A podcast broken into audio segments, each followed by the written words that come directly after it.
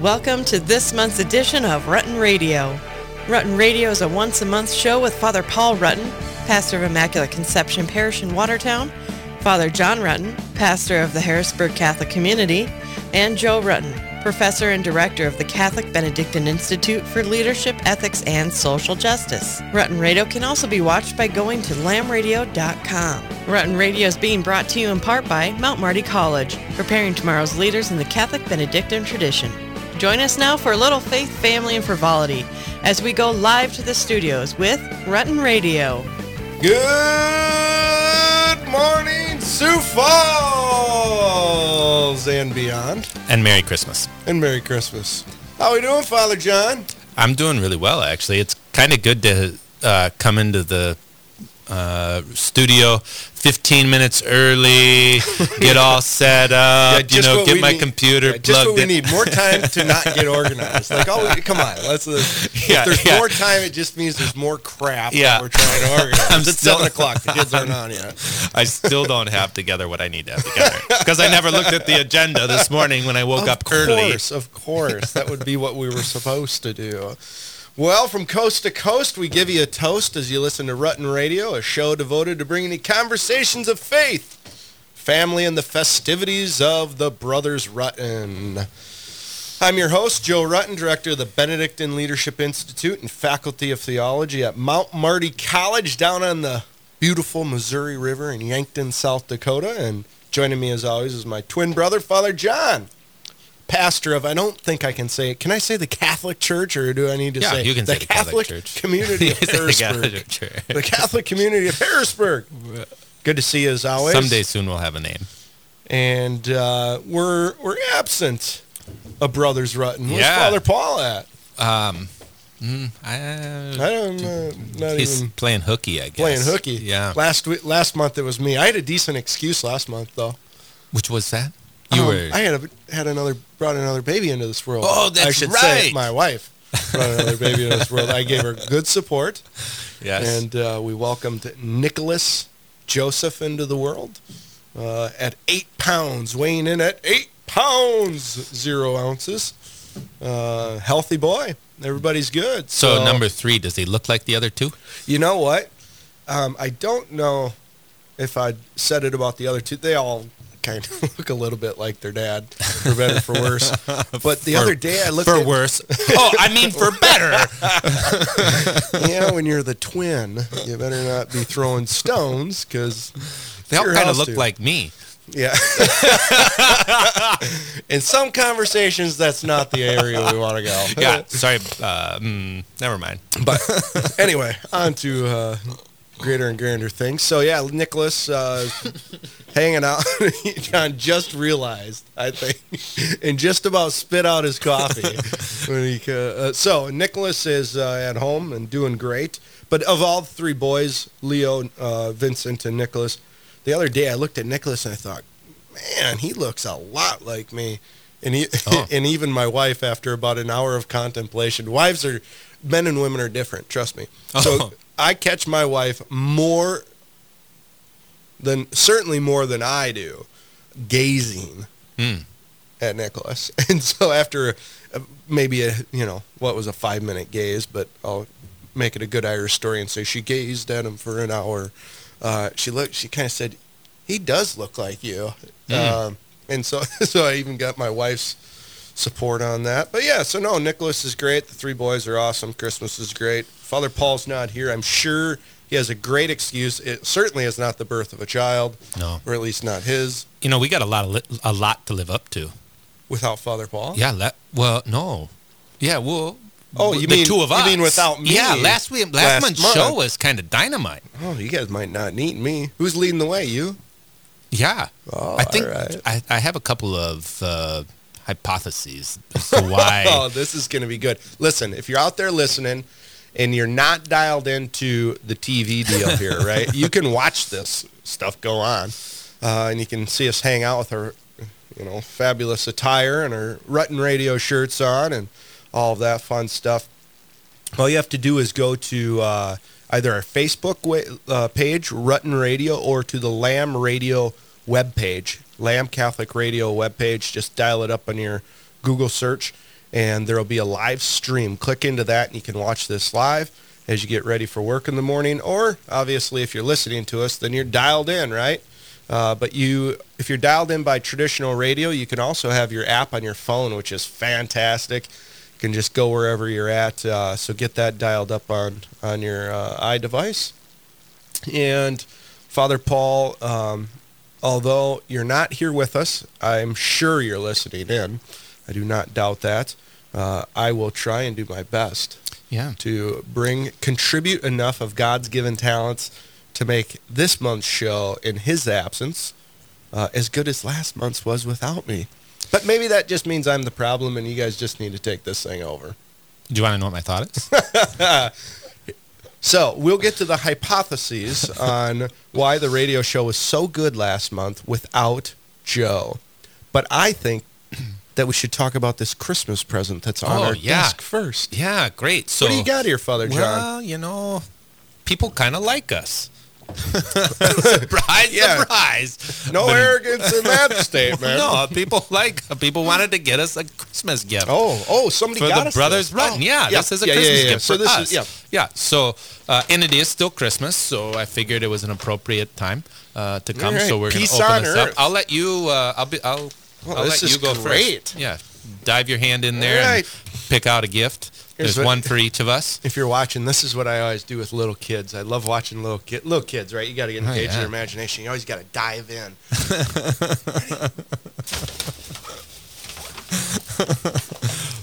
wow, it's big. What is it? Yeah, What it is big.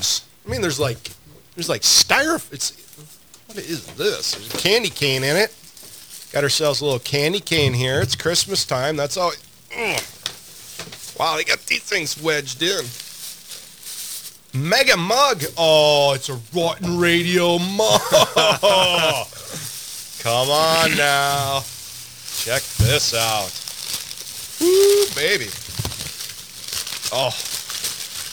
Oh, and they're nice big ones too. Big ones fit a lot of Check coffee. it out. Rutten Radio mugs. Oh, this is sweet. Who got it for us? This comes from our Yanktonites. No. Yes. Do you remember the picture last month of you weren't here, but maybe you saw it online of the ladies who all had their mugs Oh yeah. uh, in that photograph? So they gave us Shauna Reardon is one of those people, Oh, and the Shauna. Reardons, I believe, if I look at this, Shauna Reardon uh, thought that our mugs were pretty beautiful. so Oh, for Lord everyone that wants to uh, wake up in the morning and Well, look at our mugs. you now can do so at Cafe Press uh, backslash Rutten Radio. You'll find it on the Facebook page for well, Rutten Radio. right now. And you could wake up every day. Yeah, let's change it's always our, a challenge flipping stuff out of a coffee mug without. Yeah, and then Oh, yeah, running baby. down the. So, thank you very much, Shauna Reardon, and Cheers. Uh, cheers to Rutten Radio. To. Rutten Radio. Merry Christmas. Merry Christmas. We're cheersing hot coffee in the morning. oh, I love it. yeah. All right. So- well, All right, there we go. Sorry to I. eh, That was a total surprise, everybody, and yeah, it's we a did thing pretty I well. don't have OCD, or I'd you're running Yeah. around saying, uh, "What are we gonna do? When are we doing this?" Um, So speaking of that, if I can take over one second, somebody It's all your asked show. for It's your another. show. I- I'm just here. So Yeah. this is actually the hypothesis. The hypothesis for why last month's show was so great, it may not have been objectively better than any of the others. or it might have been. It was certainly though one for me, and this is the reason. Without you, I had to take seriously what we're doing. but with you, I'm kind of like, oh, Joe's gonna run the show, and then I don't. Like, I'm not as engaged. And, but because I knew I was like, it's only Paul or I. If if this fails, like people are gonna know Paul's. Paul always knows what he's doing. Paul always is in charge. Me though, like I can kind of I'm hot cold. Some days I can be totally with it, and then so I just totally disappoint people. And so it was kind of reminding yeah, me. I, I watch you during the shows, and as I observe, you know, St. Thomas Aquinas, everything begins with observation, right? He Hmm. always says, "I observe that." Uh, if you're not, uh, if you're out there and you haven't read Thomas Aquinas' Summa Theologia, check it out. and if And you, when you're ready to quit, call one of us Yeah. and we'll help you. um, so, uh, but you're always over there doing a million things, and it's an art. Communication is an art while you're trying to also stay focused on something else. Like right now, Yes. as you do something in your head, you're listening, but you're not organizing what's next. You're not thinking about oh the agenda, and so you have the freedom. Now, with that freedom, this is a good life lesson, right? With that freedom comes responsibilities and discipline of staying engaged and following along. But this is why they say that the best way to learn is to teach. Um, it, it f- it forces a an independence of thought and knowledge and capability and skill. If you can teach it, you've internalized it. Um, and so, as a follower, you know, that's why it's, you know, I've tried to remember all that uh, as much as I can. As a follower, it's easy to complain. It's easy to grumble. It's easy to murmur. I love the word murmur. That's what the Bible always uses to talk about the Israelites in the desert and the pains in the butt that are in the New Testament. Uh, murmuring, right? Because, well, you don't have the responsibility that the leader does. But anyway, that's an interesting insight. I thought you were kicking me off the show. I thought you were running me out of town. I thought you didn't No, no. me. Oh man, it was like apparent that I need you, but it also made me realize I need to take seriously my part because Mm-hmm. if I can add that much more, you could add that much more. We could have just dynamite. Dynamite. Man, I love that word dynamite. if you haven't seen Father Barron, I saw Father Barron speaking of uh, uh, dynamite. Um, I first learned the word from Father Barron on his Catholicism series, uh, where he talks about dynamis. And, and, and dynamis is what they, they would call the gospel. The gospel is dynamis. It's explosive. It's dynamite. And I thought that's a great way of describing the gospel because what we lack today is is is a gospel that's dynamic, right? A gospel that actually engages us. A, guy, a, a gospel that when it when it we encounter it, it explodes. Yeah, yeah, yeah, yeah. And it's like, gosh, we're just boring, boring our people to death, know, to I know. And then we want to be like, oh, there's 6,000 reasons why. Well, yes, there are a lot of reasons why people are leaving the church and not practicing any faith at all. The rise of the nones, N O N E S, and all of this. And I say, well, let's just start with this whole thing as boring as all get out. How's that for starters? Try being an entertainer, which is going to lead us into stick around later because we've got a great movie of the month conversation Ah, yeah, coming up. yeah, yeah, yeah. My favorite number one thing about it was that it was like totally awesome and like wonderful and you wanted to be there and you want to see what's next and Yeah. so how can we bring that to our faith well i've got a an idea about how we can connect the movie of the month maybe to our catholic faith but we'll stick around here as we come up and i think we'll jump into a little bit of a break. As we come back we'll have a great great conversation. Um, well first we want to catch up with what father john and father paul isn't here but last month's We show have an update from him, And, uh, he's oh, actually with us by Electronic God Spirit. love you, Father Paul. He got all of the electronic capability in the family. I'm certain of it because I have too. zero. and I do too. I'm trying to figure something out on Facebook, and I'm about ready to explode. A shout out to Brian Cooper. Cooper always looks at me. He's my tech guru that I call, and he's just like shakes his head like this is so elementary, Watson. so elementary. Cooper, that's a shout out. God love you. We'll be right back here on Rutten Radio at Lamb Catholic Radio Studios in Sioux Falls, South Dakota. When I was 12 or 13, I started drinking occasionally and, and smoking marijuana daily. By the time I was 14, I was trying other things, pills and hallucinogens like mushrooms and acid. When I was 16 is when I started on meth. I'm Troy, I'm from Iowa. By the time I was 18, I was in prison. I robbed a drug dealer. It was a drug deal gone bad. Ended up spending five years of my life in prison. Meth was a recreational thing on the weekends. Still smoking pot on a daily basis. Getting my new business up and going. It started to be more than just a weekend thing. It ended up being a daily thing where I just had to survive off of it. My meth use had caused me into buying quantities of it, which caused the cops to follow me around and drive by my house. They were watching me. When you know it's time to quit, but you don't know how to begin, call Tallgrass at 605 368 5559. You'll get your life back and one you never dreamed was possible. My name is Dr. Matt Hayes. I'm an orthopedic radiologist at Stanford Health. I completed my undergraduate degree at Mount Marty College. It doesn't matter what walk of life you come from, I was welcomed with open arms. I would give high school students the following advice. I wouldn't overlook a smaller school. And a small school allows you to excel individually.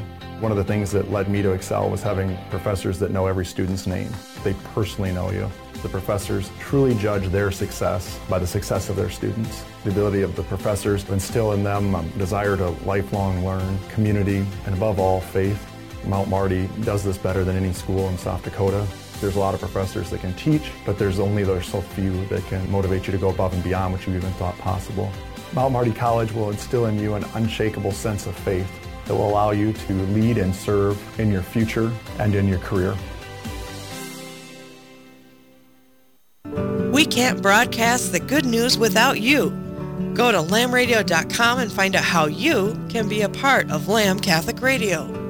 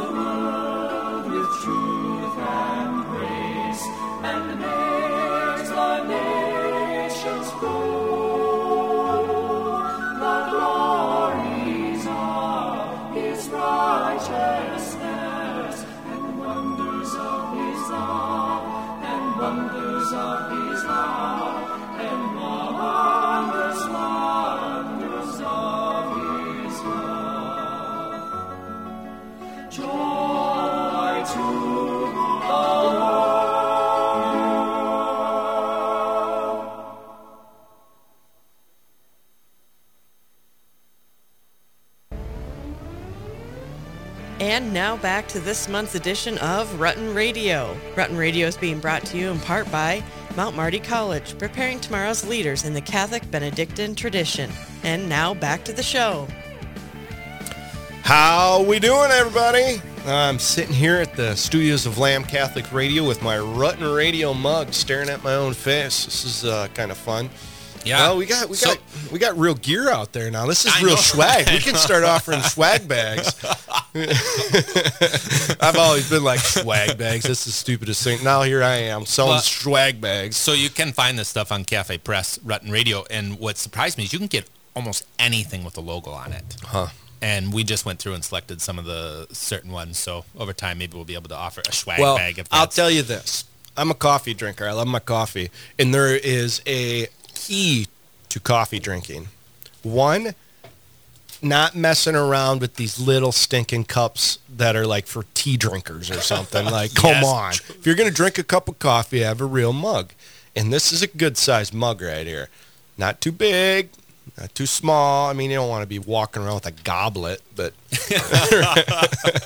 this is a good mug.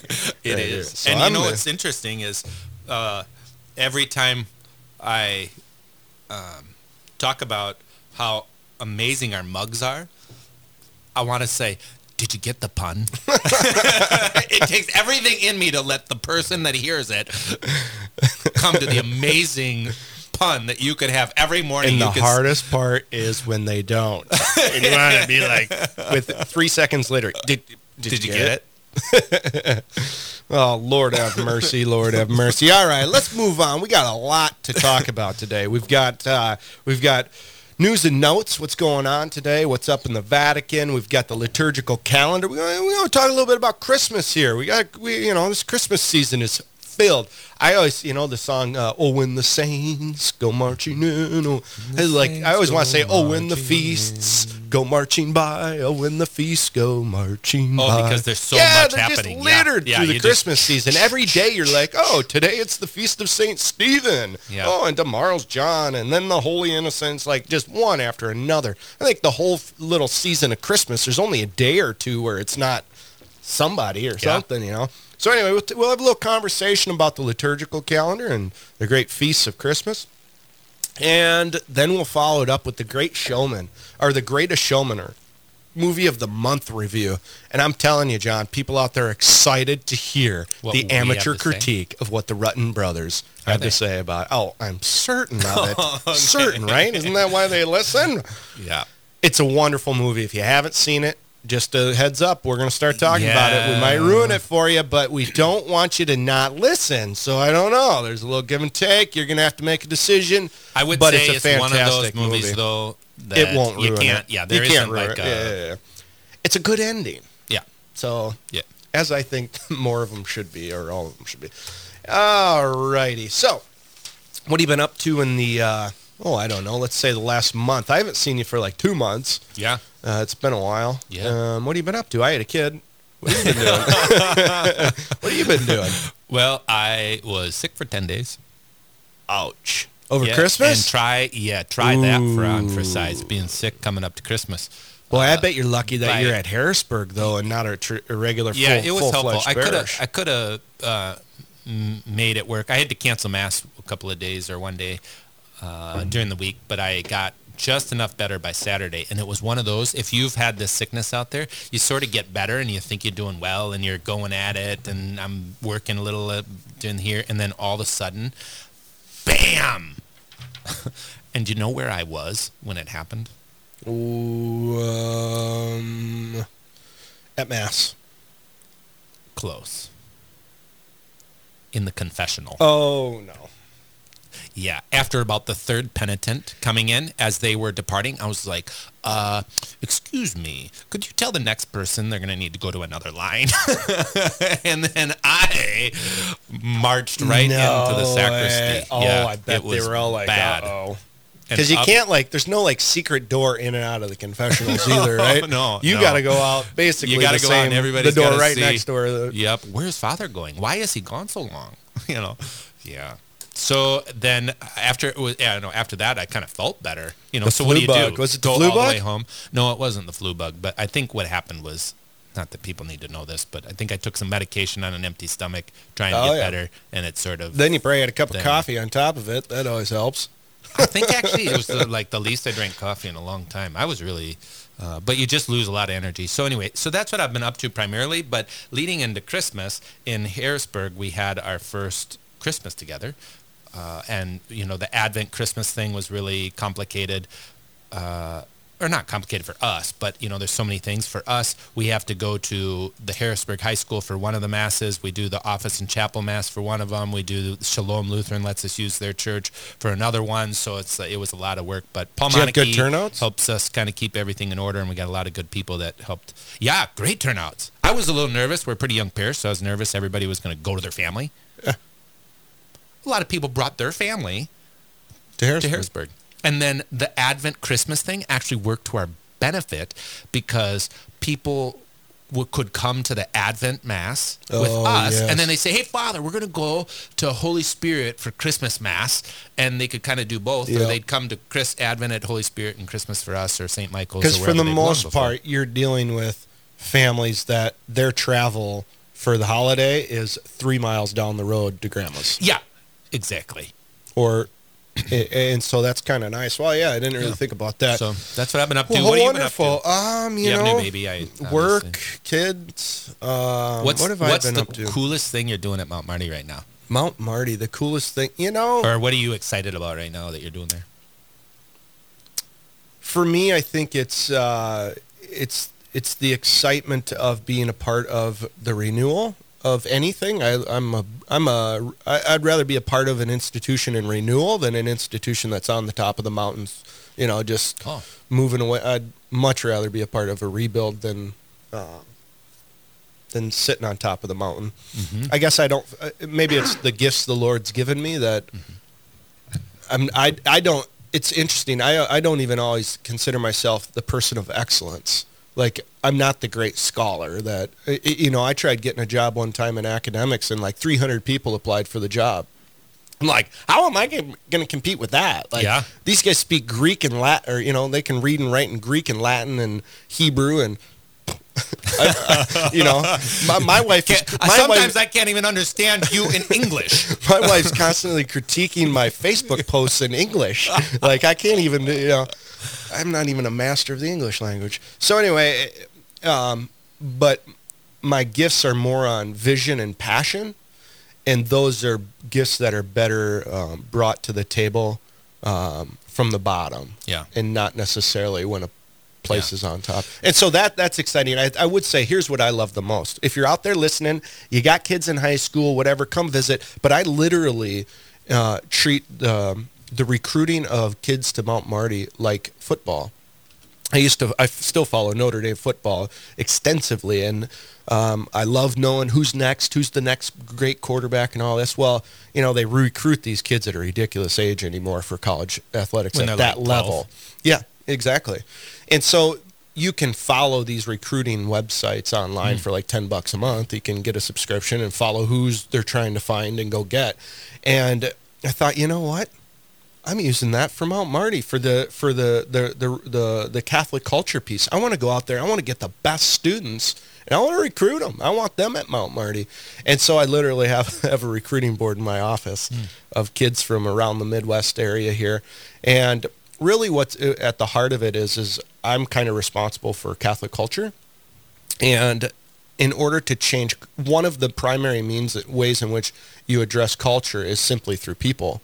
And so it's not like you're tinkering bells and whistles. You're just trying to bring in people, different people. And so I have my recruiting, the kids that are dialed in, seeking excellence, they want to gr- be great leaders out in the world, but they're also dialed into their faith. I'm out around, I've got five Catholic high schools surrounding Mount Marty, Gehlen in Iowa, O'Gorman uh, in Sioux Falls, Heelan in Rapid City, Thomas More, Thomas More in Rapid City, Heelan in Sioux Falls, and Cedar Catholic right now in Nebraska are my five surrounding Catholic high schools. I've been to each of them, introduced myself to the leadership, and uh, met some of their students.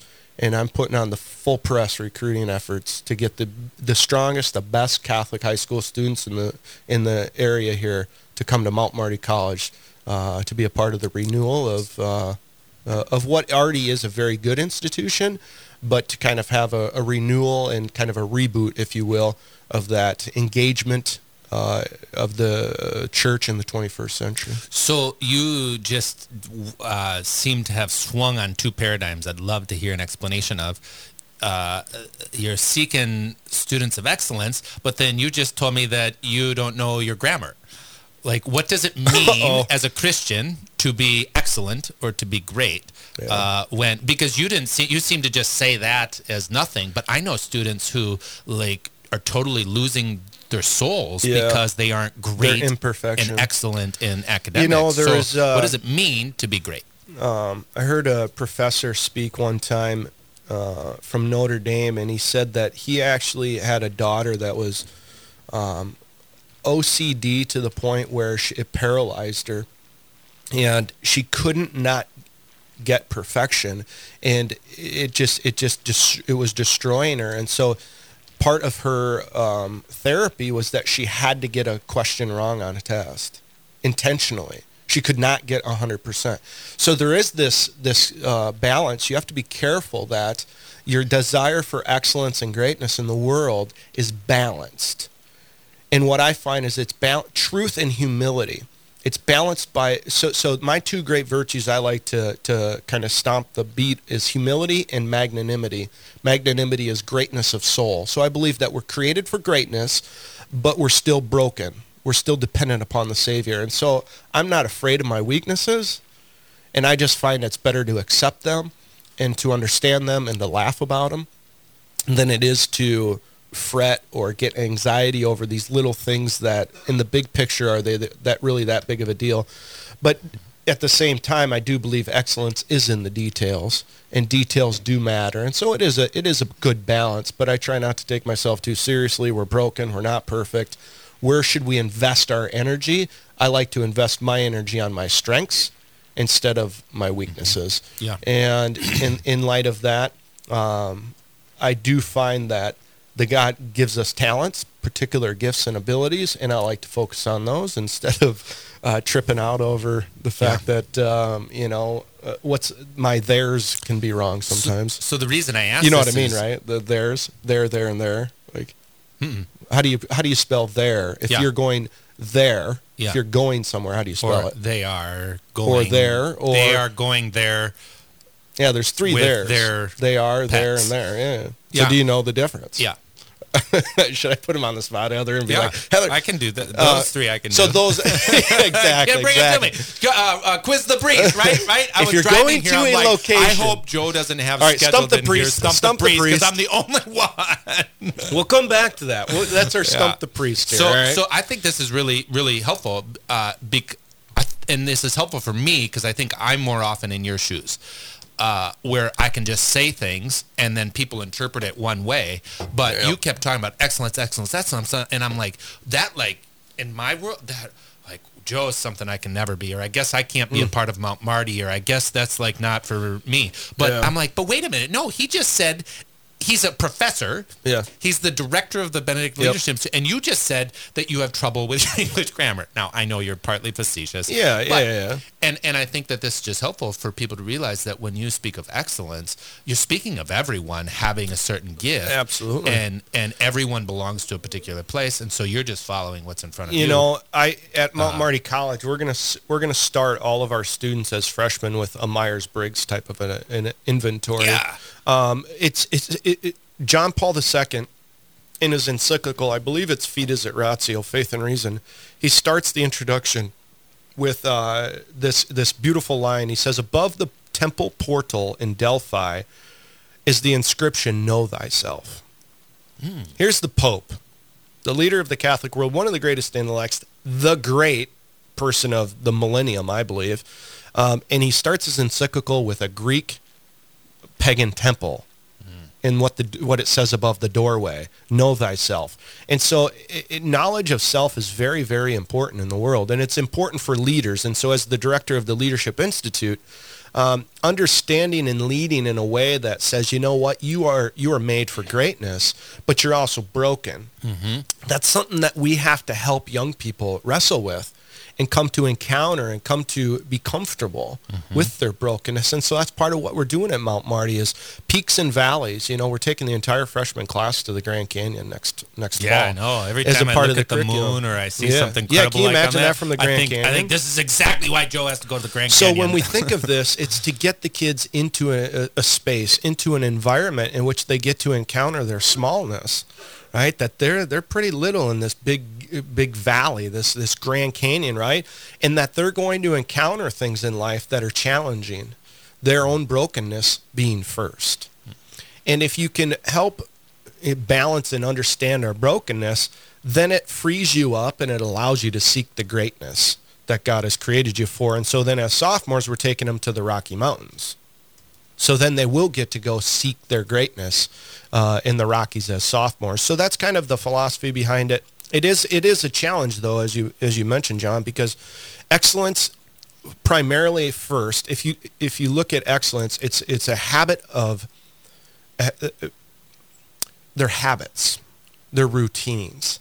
They're integrated into your person. You don't have to think about doing them. They're part of who you are but they're developed and they're grown. So that that matters, right? I, I've developed poor habits of linguistics, if you will. You can you can actually say that I mm-hmm. lack good habits there it's not God-given graces that I lack.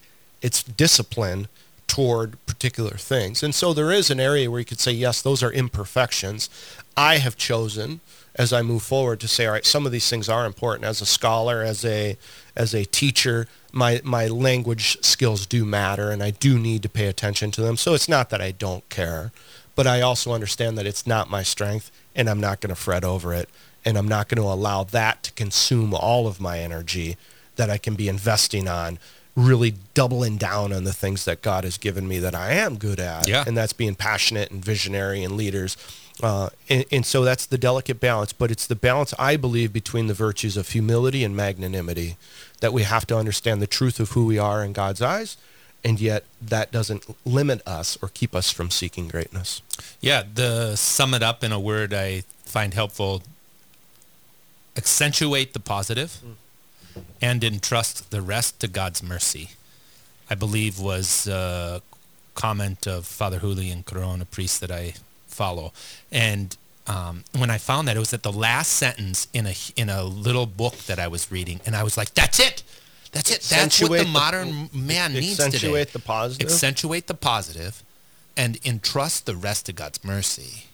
Modern man would need God in order to do that. Yes, true. But but this is where I think with with even the young faithful people that I know Yeah. is uh, the the sec the hard part is that second part. Mm-hmm. We we love to accentuate the positive. We all know some of our gifts, but to really believe that these other inadequacies I have are fine. I, I mean, I got a lot of things I'm not good at. You Tell me about and, it. And I, I even think your position is incredible because, you know, I know how much you love higher education and your Mm-hmm. whole desire in life could be was to be in higher education. Now, would you have ever imagined Mount Marty along your path? And yet it's like the place made for you. Yeah, I and, would agree. And at the same time, I can look at Mount Marty and say, you were made for him. Oh, totally. like, uh, and so and and it comes with this realization that like God made a place and God made me Mm-hmm. and when they come into concert this beautiful symphony begins to be orchestrated and you are like a walking symphony I mean to Yeah, watch totally. you do these things I couldn't do what you do I'm totally different in certain respects Yeah, than that yeah. but when when I see that now what I get to wrestle with is I get to wrestle with wait a minute I should be doing it like Joe You if, have your if, own if I could do what Yeah. Joe could do, then Harrisburg would grow. That's what I really think sometimes. I'm like, I'm going to fail because I can't do these things. And then I think, well, wait a minute. No, that's not true. It- No, it's just the mode. that to God's mercy. Yeah, it's just the mode, right? I mean, it's we all have different ways of living and being, and this is why I think that inventory at the beginning of a college Mm-hmm. student's life is so important because it's not about doing it the way that Joe does it, It- Yeah. it- and that's you want to know what my first criticism was when I started down there was everybody kept asking me, giving me check boxes. They give me boxes to check, uh, uh, you know, that would. I'd, the sooner you're like Steubenville or you UMary or these other colleges, then or Notre Dame or whoever your thing is, the sooner you're like them, then wonderful, you've arrived. And it's like, wait a minute here, what do you mean? I'm, I'm not here to check boxes. I'm here Yeah. to I'm here to to come into a community of people and to live with them and to be with them and say, hey, how can we be better today? yeah. and and to but bring honesty and insight and say, all right, if we got these, let's. And, and for me, I think the greatest uh, the greatest thing is uh, when I grow in despair. Uh, it's because I focus on what I consider to be the problems or the things that and, and and the fact that I feel I can't you hear the all the eyes uh, and Tom Lorang, kind of one of my mentors and one of the leaders down there that that works in consultation with Mount Marty, he continually reminds me, Joe, it's not about you. And and he'll even say we. He'll you know he'll stop me mid sentence and say we.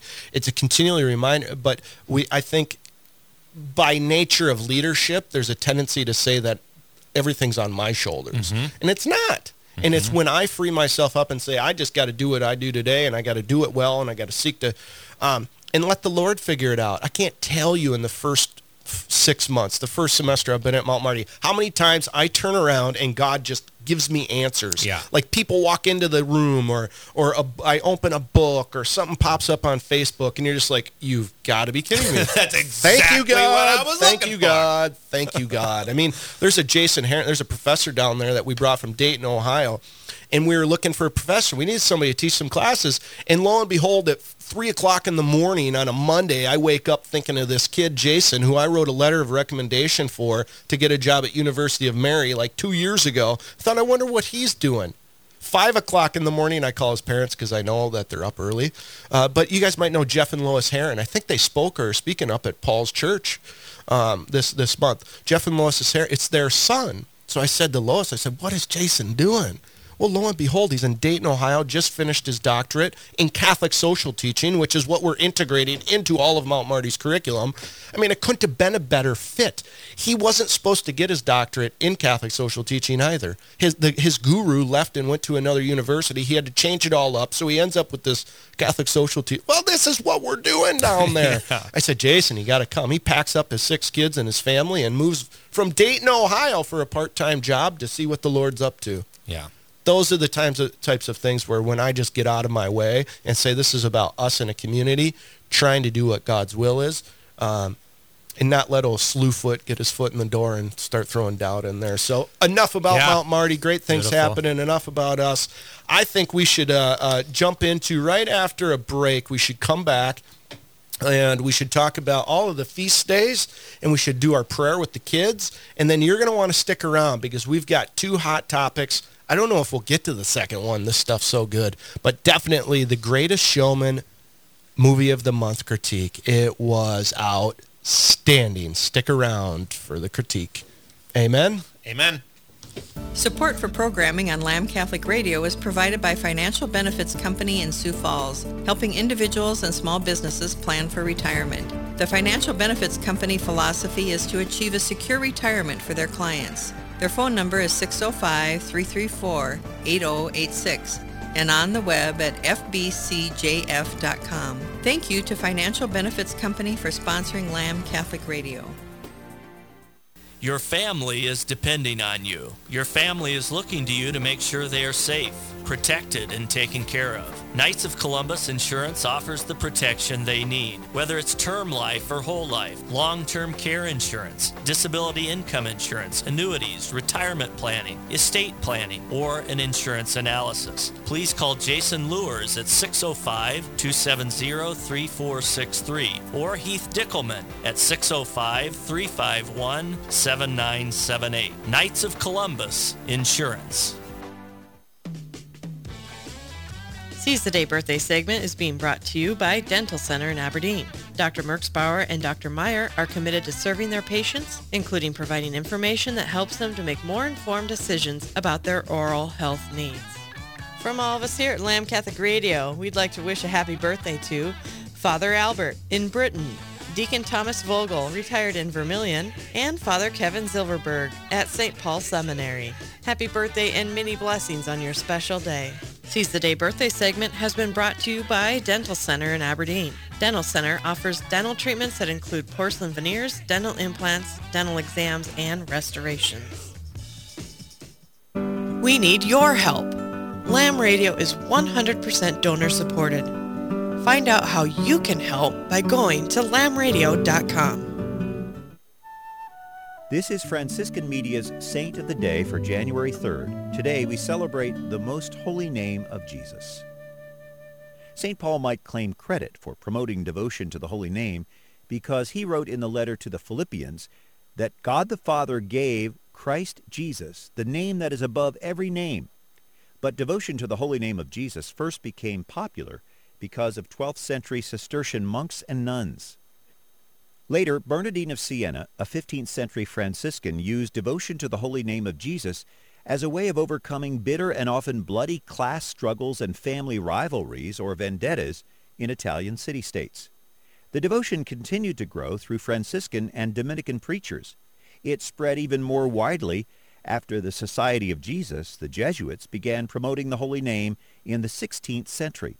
In 1721, Pope Innocent XIII extended this feast to the entire church. The letters IHS that we often see carved on altars or embroidered on vestments are an abbreviation of the Greek name of Jesus. Jesus died and rose for the sake of all people. He reminds us that because we are all related to him, we are therefore all related to one another. There's more about the saints along with inspiration and Catholic resources at our website, saintoftheday.org. From Franciscan Media, this has been Saint of the Day.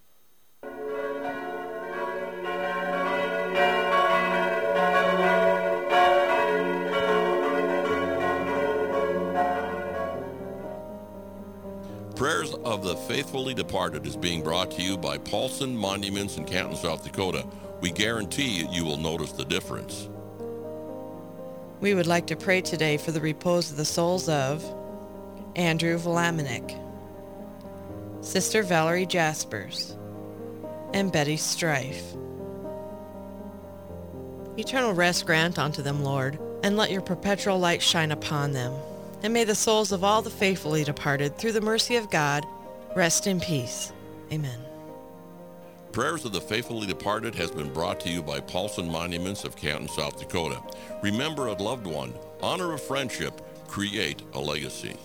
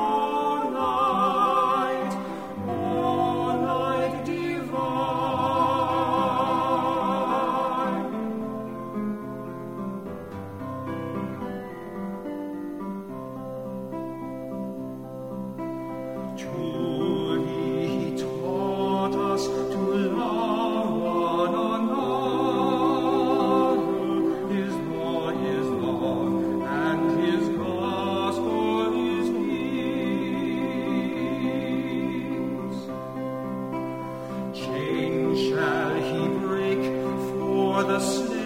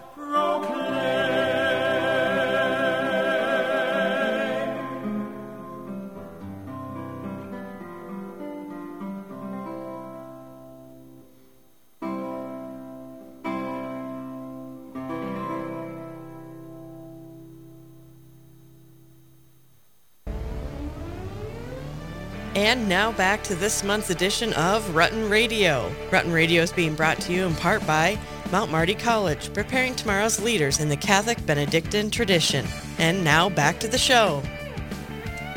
How's everybody doing out there? It's 7.50. Ah. We're coming up live on the 8 o'clock hour. Kids going off to school yet? Or I don't, I think mine are, mine got another day off, but I think some of them are back at it. I think public schools are back at it today, uh, at least in Sioux Falls, and I think Catholic go back tomorrow. And so we're getting back in the routine. I don't know about you guys, but I had a tough time getting up this morning. That whole uh, routine of sleeping in, well, I guess that's the teacher's schedule, right? some of us, some of y'all out there have been working this whole time. Um, let's take a, a, quick look at our morning prayer. I think, John, we're going to close up on the eight o'clock hour. Why don't we take a look at the kids going back to school, say a little bit of a prayer, and once we get organized there, I think we got to jump into the the movie critique, The Greatest Showman, and it was outstanding, or at least I think that's what Father John's review is going to be. Father John, would you uh, lead the kids and parents in a prayer as we head off to school? In the name of the Father, and the Son, and the Holy Spirit. Heavenly Father, we give thanks for the gift and grace of this day and for those that you have entrusted to our lives. We thank you for the gift of family and fellowship over these past few weeks that we have spent together and traveled and visited family and friends in those journeys, might we recognize more deeply our desire to live in community, to live in communion with those that you have given to us, and in communion with you, whom have given all good things. In ways in which we've discovered our challenges or difficulties or the dynamics of community that can be difficult, give us the grace to stand before those and see what it is that you are trying to speak to us. Help give us the grace to love those that are not easy. Give us hope that the future can be different than the present difficulties and give us uh, faith that we might see you in all things.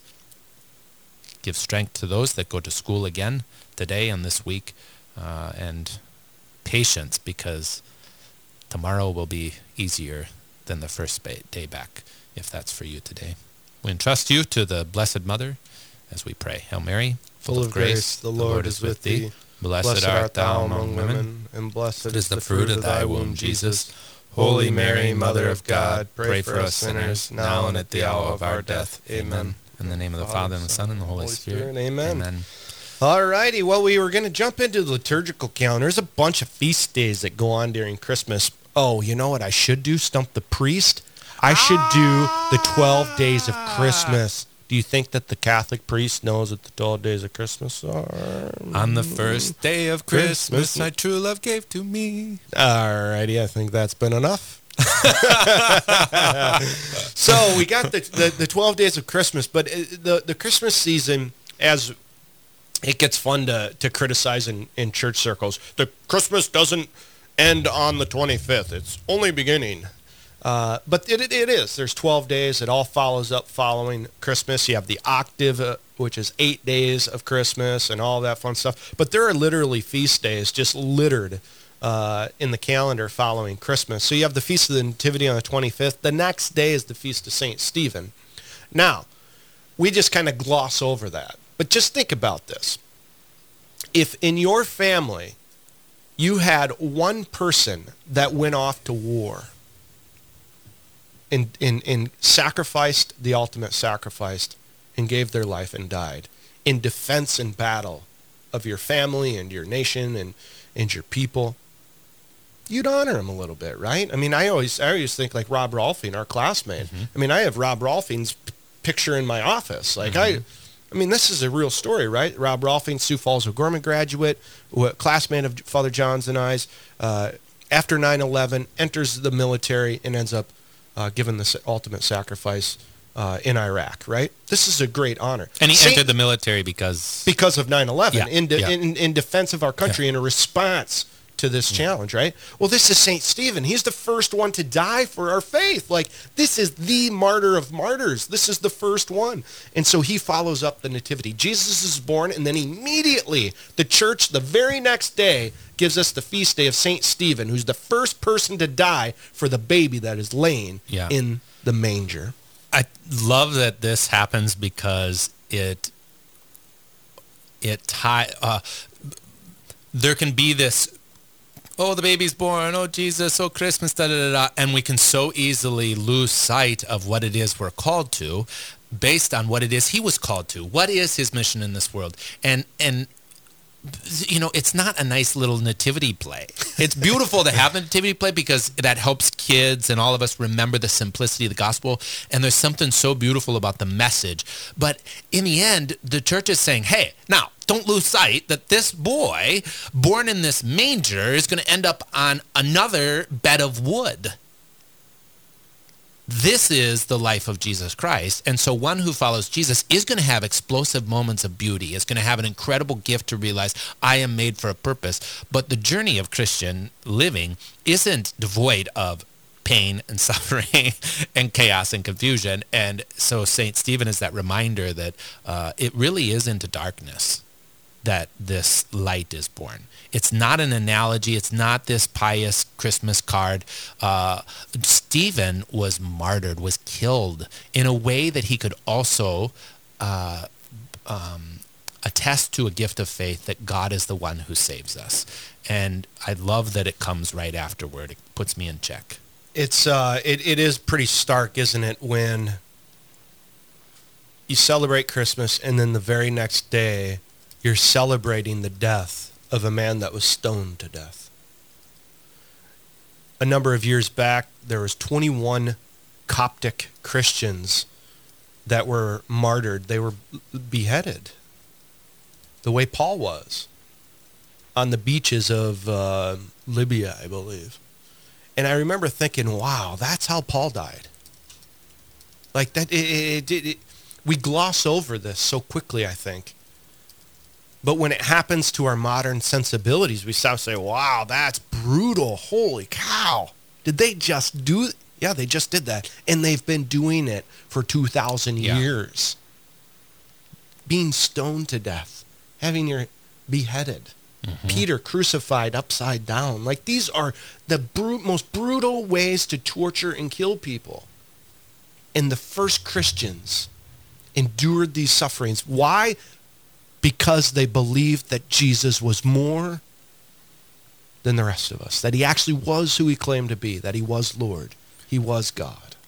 And I think this is a helpful dynamic to enter into the seasons because along with Christmas and Easter is also another season in the publishing industry and in the uh, m- movie industry. And it's called Let's Ask Lots of Questions About Who Jesus Was because people are fascinated by whether it's true or not. And then we'll put lots of doubt Oh, in people's mind. torture. And all of the, you know, i- before Christmas and Easter, you'll always find the newsstands in front of the register going to have a big picture of Mary or Big Jesus and it's going to say, is he real? Or Yeah. was he married to Mary Magdalene or Jesus something? of Na- the real Yeah. historical Jesus. And the reason that I say this is important is because uh, it can be easy in a soundbite world to just discount those things. Yeah, if you hold it up, if you're watching online, you can watch on the Cube, uh, the Lamb real Catholic Jesus, Radio, National, Geographic. What just archaeology reveals about his life? And so you, you know you have to go deep into there. If you give me this,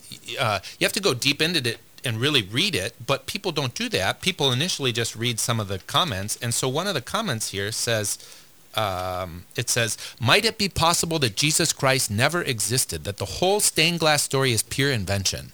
Okay, now there's there's lots in here, That's a that's beautiful not, piece of prose, by the way. yeah, yeah. it's well written, but and there's great pictures and there's a lot of details in here but the average person is just going to read that Yep. okay and then they're going to think oh yeah i don't know that it, you know i don't like to go to mass either i don't uh, yeah this is like crazy these people i don't my my mom and dad they're mean to me or whatever you know Yeah. uh, and the reason i say that with the martyrs are such a great insight is because they when we look at their lives we have to ask a question what would someone give their life for Yep. and you don't give your life for a simple idea or for this like eventually you break and you say ah forget about it Yep.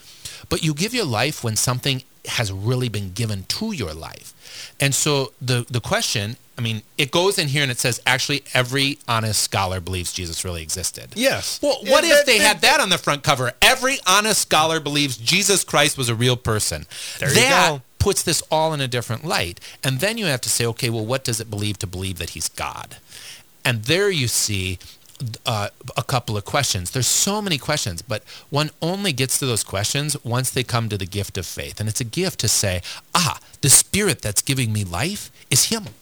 In this community of people, I met this person once and he lives with hope and joy. Like, this is him. You know, I was thinking as you were talking about Mount Marty and your different giftedness, I thought, you really have hope. Oh yeah. You have like the real gift of hope that Well, in listen, front of I've been praying that rosary, those three beads on that rosary for 40 years Yeah, for faith, hope, hope and charity. and something actually happened. wow. yes, But but So- the but so so those are the theological virtues, right? And they're divinely given to us. We don't earn them. We don't work for them. They're given to us. But I always say they have to be exercised. Hmm. It's not like oh they just come flowing out of us. Uh, you have to exercise them. And when we look at at this liturgical calendar too, and, and we can get more into this historical Jesus and all the garbage is really what it is uh, on on Nat Geo and on PBS and the PBS always at Easter runs this program called From Jesus to to the Christ. And it's a bunch of garbage. And we can get more into why it's a bunch of garbage. Uh, but the point being, you don't die for something that's garbage. You don't give your life and sacrifice for it, not just with the blood martyrdom, the red martyrdom, but the very next day, the 27th of December, we celebrate what's called the white martyrdom. And that's somebody that dies daily for Jesus Christ, but doesn't actually give their life or shed their blood for him. And that is John the Apostle. Hmm. He's the only one of the 12 apostles that doesn't die. So we go from the first, first, well, they I all I die. Yeah. heresy alert! Heresy alert! they we, all die. We, we now have, well, let's see here. He was riding Mary's coattails. Maybe. yeah, yeah, yeah, yeah. Mary thought, you know, I'm gonna have a little pity on you. Yeah, well, you know. So you can offer So the John the. Apostle, He's the uh, only he's one. the only who- one that does not die, uh, get get martyred. He's you go. not killed for the faith. And what does it mean to be martyred? Just quick. to be martyred is a well, the word itself You're- means witness. Okay. And so you so a martyr is a witness of the of the faith, but when you're martyred for the faith, you're killed, right? So you're Yeah, either okay, uh, executed, your head cut off, you're crucified. There's fun ways. I always like to tell my students. You know, one of my favorite is the guy that was filleted Yeah. in the Vatican, uh, the the Sistine Chapel. This beautiful, beautiful j- scene of judgment uh, behind the main altar uh, in the Sistine Chapel. Michelangelo painted uh, the the the gentleman. Typically, saints are always holding their instruments of martyrdom if they were martyred. And so the guy that was martyred, Bartholomew, in one hand he has the fillet knife, and in the other hand he has his skin. I was like, that's awesome. Anyway, John dies for his martyrdom, which is a white martyrdom. That's what most of us will enter into, is a white martyrdom. Well, So- this is awesome. You're listening to Lamb Catholic Radio here on KSJP 88.9, Ipswich, Aberdeen. They're all the way up in Ipswich checking us out. KSTJ 91.3, Hartford, Mitchell, and Yankton, and 104.3 Juan Diego Radio right here in Sioux Falls. Can we have shout outs? We should do some shout outs. There's a lot of great shout outs lately. There Number are. one, the gift from Shauna Reardon deserves a shout out to the Shauna? whole Reardon family, Bill Shout and out. Shauna Reardon, and the Down in whole Yankton? group of kids. Yeah. When they showed up at uh, St. Sacred Heart Parish in Yankton, they were new there, and I had just come there, but been there a while, uh, a few months. And all of a sudden, I see outside of the church one day this big white van, and you know how people put on their cars like their kids. I don't think people do that a Oh, lot yeah, anymore, yeah, but that was yeah. really popular there for a little bit. So on this van, and they have like 15 people or something. You know, that's a little exaggerated, but you know, it had mom and dad, and then it had this whole slew, and I was like, awesome. Do they have a Awesome. whole like? I'm sure most people would, you know, most no- people in the world would look at that and be like, they can't have that many kids or whatever, you know. And I was like, awesome. I knew exactly they had that many kids, you know. And so got to know the Reardon family in my time down So there. They're Shauna has a Oh yeah, they have like whole- I don't know six or seven Yeah. kids or something. Uh, John's the littlest, and you know, and Yeah. six. Well, of I course think, you remember John. six. Yeah, you always remember your namesake. Hey, it was he Uh, named well, he's after not you? my namesake. He was not goodness, named after I me. saw you had a kid named after you. what in the world? Who, who was sick and had a temperature the day they had a kid and named him after you? You'll have to ask Wow, the person. that's pretty, pretty, pretty good. Yeah, I was very honored. I was very honored. I mean, I Uh, gave you my kid's middle name, but I didn't give him. I didn't give my yeah, kid the your full, first. name. yeah, John, and middle. Yeah, right? John Yeah, Leo. John Leo. Yeah, uh, really, yeah, it is, and um, you know, it, it, it, it it's such a sign to me that Christ does things. You know, something happened, otherwise that would Yeah, have never yeah, yeah, happened. yeah. Yep. And um, so, yeah, so the Reardons they get a shout out. Uh, there's a there's a special picture. I hope you didn't see it. He wanted to surprise you. If you go on Facebook page to Rutten Radio, there is a picture of someone. Uh, in the meantime, we'll give Shelly Merrick another shout out. She's one of my biggest fans, uh, or I'm one of her biggest fans because she's the one that got me into electronic media, and she wear she's wearing her shirt today, Yeah, Rutten saw Radio shirt. So she, she gets a shout out um, on the Rutten Radio Facebook. Page. Oh, page. there's Sean. There he is down there. Your former student. Alex, hi. He's a I don't huge know. fan of you I don't see him. on I'm Rutten scrolling. Radio. He's wearing an awesome Rutten Radio logo shirt. Probably one of the best I've seen. With uh, kind of that Boy. old school black Ah, Fondine.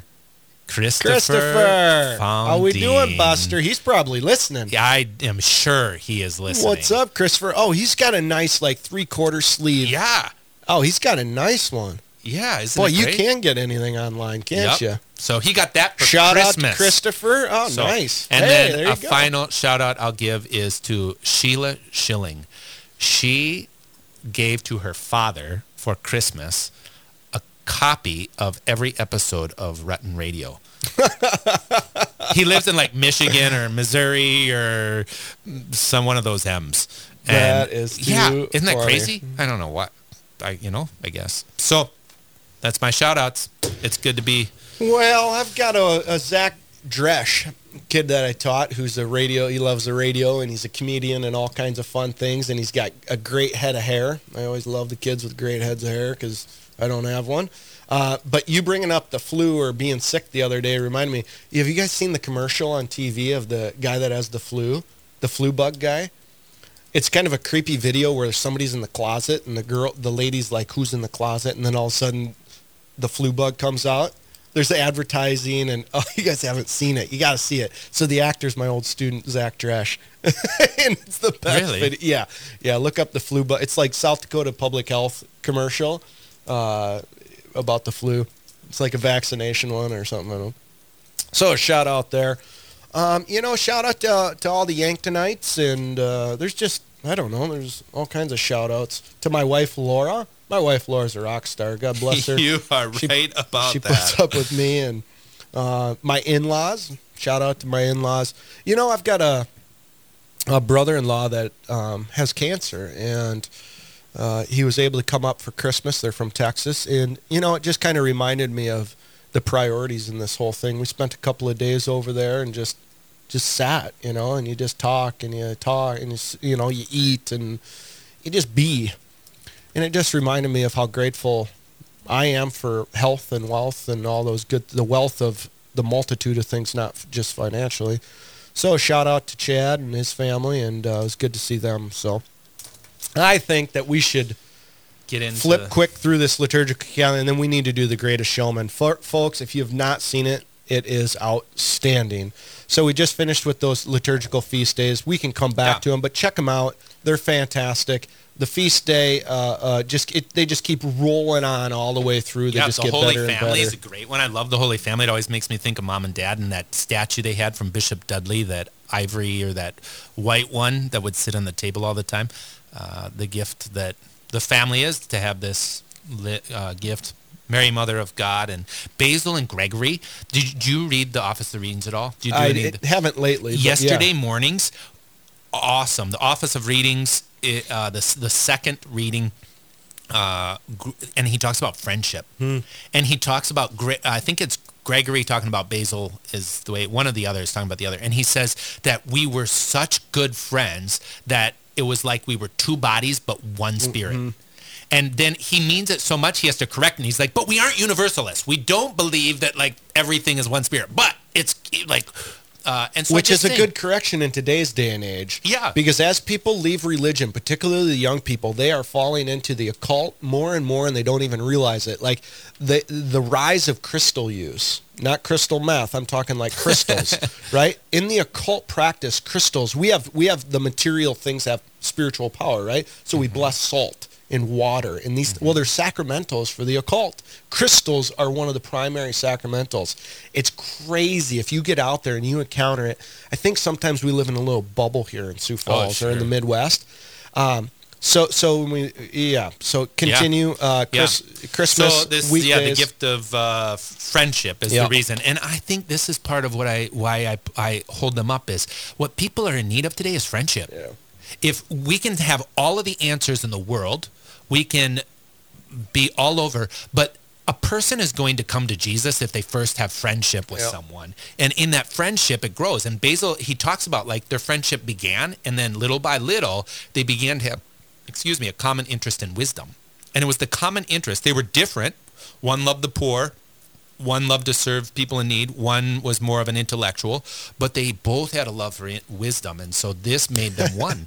and today people need friendship and and then they come to realize the spirit who hmm. grows within that. So that's awesome but we go down through the list. There's just a whole litany of them, and we come to the great gift of epiphany.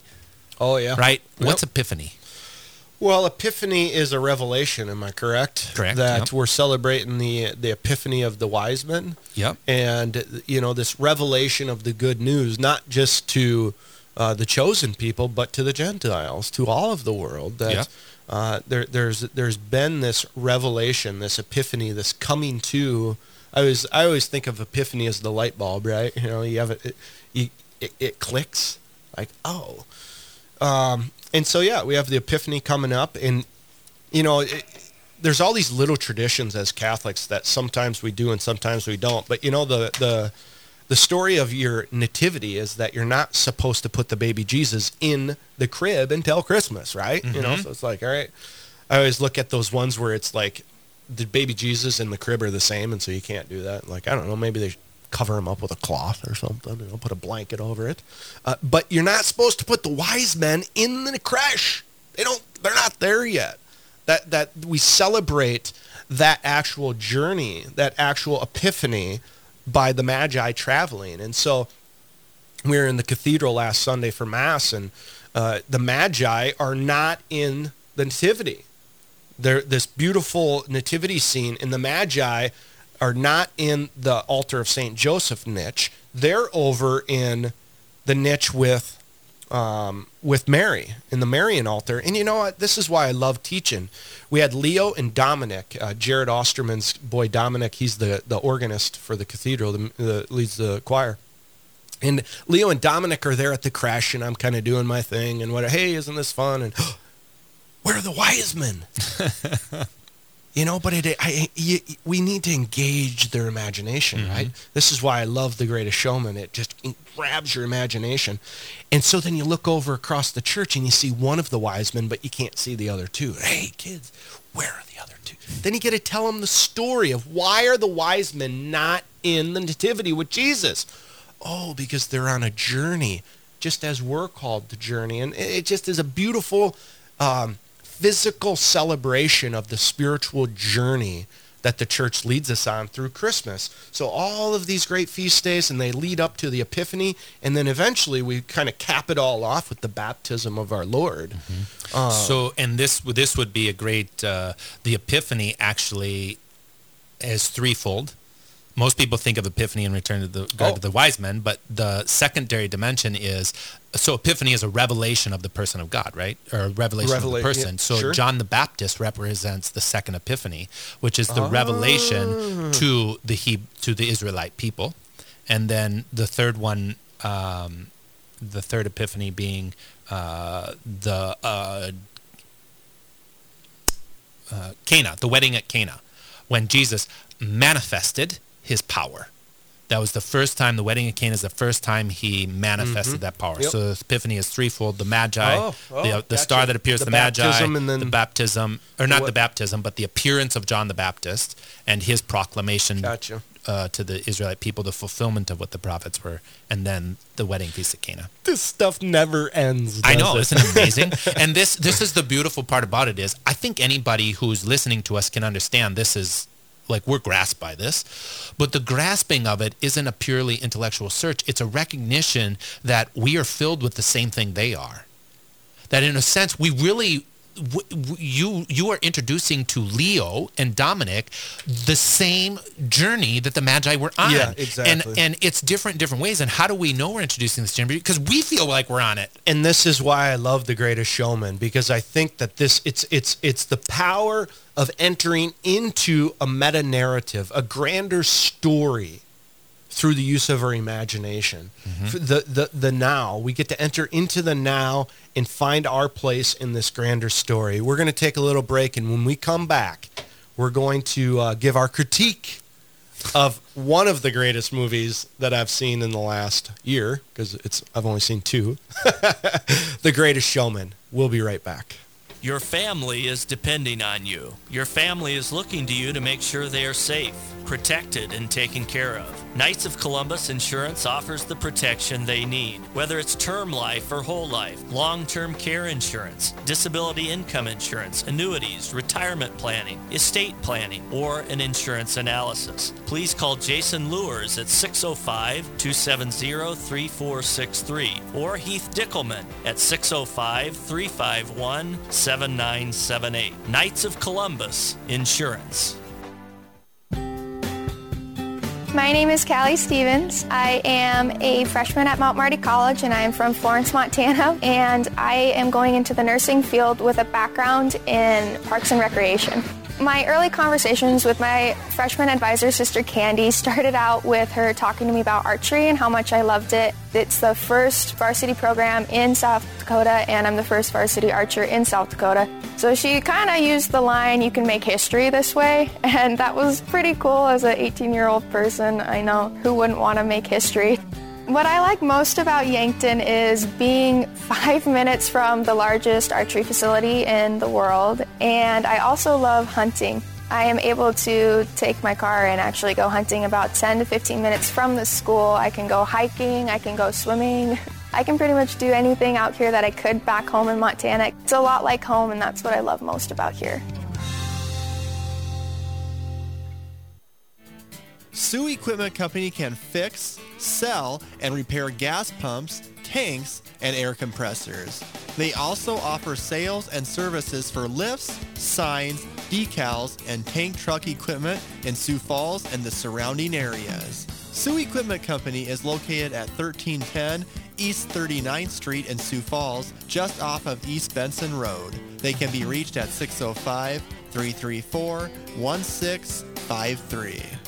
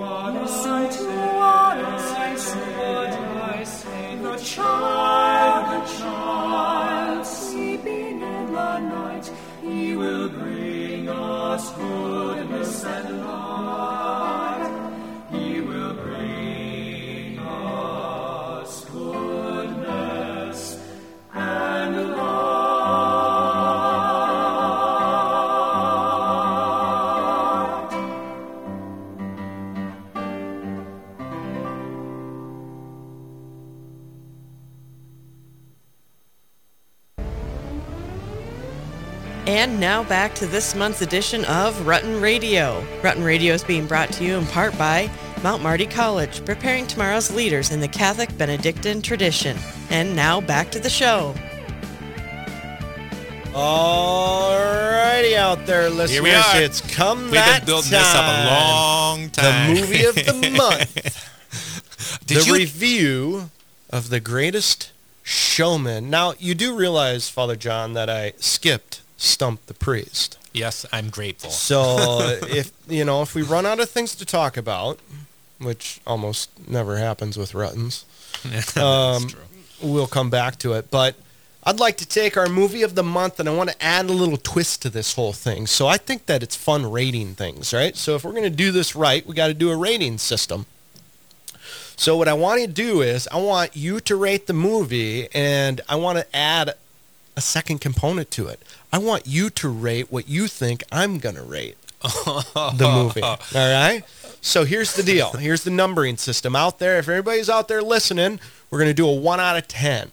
All right? 1 being like awful, burn it, put it in the medieval book burning list. Uh, don't watch it. Don't se- only send your friends that you want to play a practical joke on. That's a number 1. Number 10 is like outstanding, should be up for an Oscar, top one of the top movies. One out of 10, but you can't use 7. That's the only criteria. You can't say the movie's Oh. a 7. Okay. So this is is, kind like of a two. yeah, this well that, that's the out. That's the easy out, right? If you say something's a seven, it's like being lukewarm. It's like, eh, well, it wasn't great. So you can't use a seven. If you're if you're forced to say it's a six, you're saying, eh, I, I didn't prefer it. If you choose an eight, you're like, no, that was really good. I liked it. A seven is like, it's a C, right? It's just you know seventy percent. So you can't use a seven. All right. So go ahead. I want you to write down what your your one out of nine, uh, one out of ten is, and then you write down what you think mine is. Everybody out there listening, you can go ahead and rate it. You can write down in your, your own brain what you think will make it.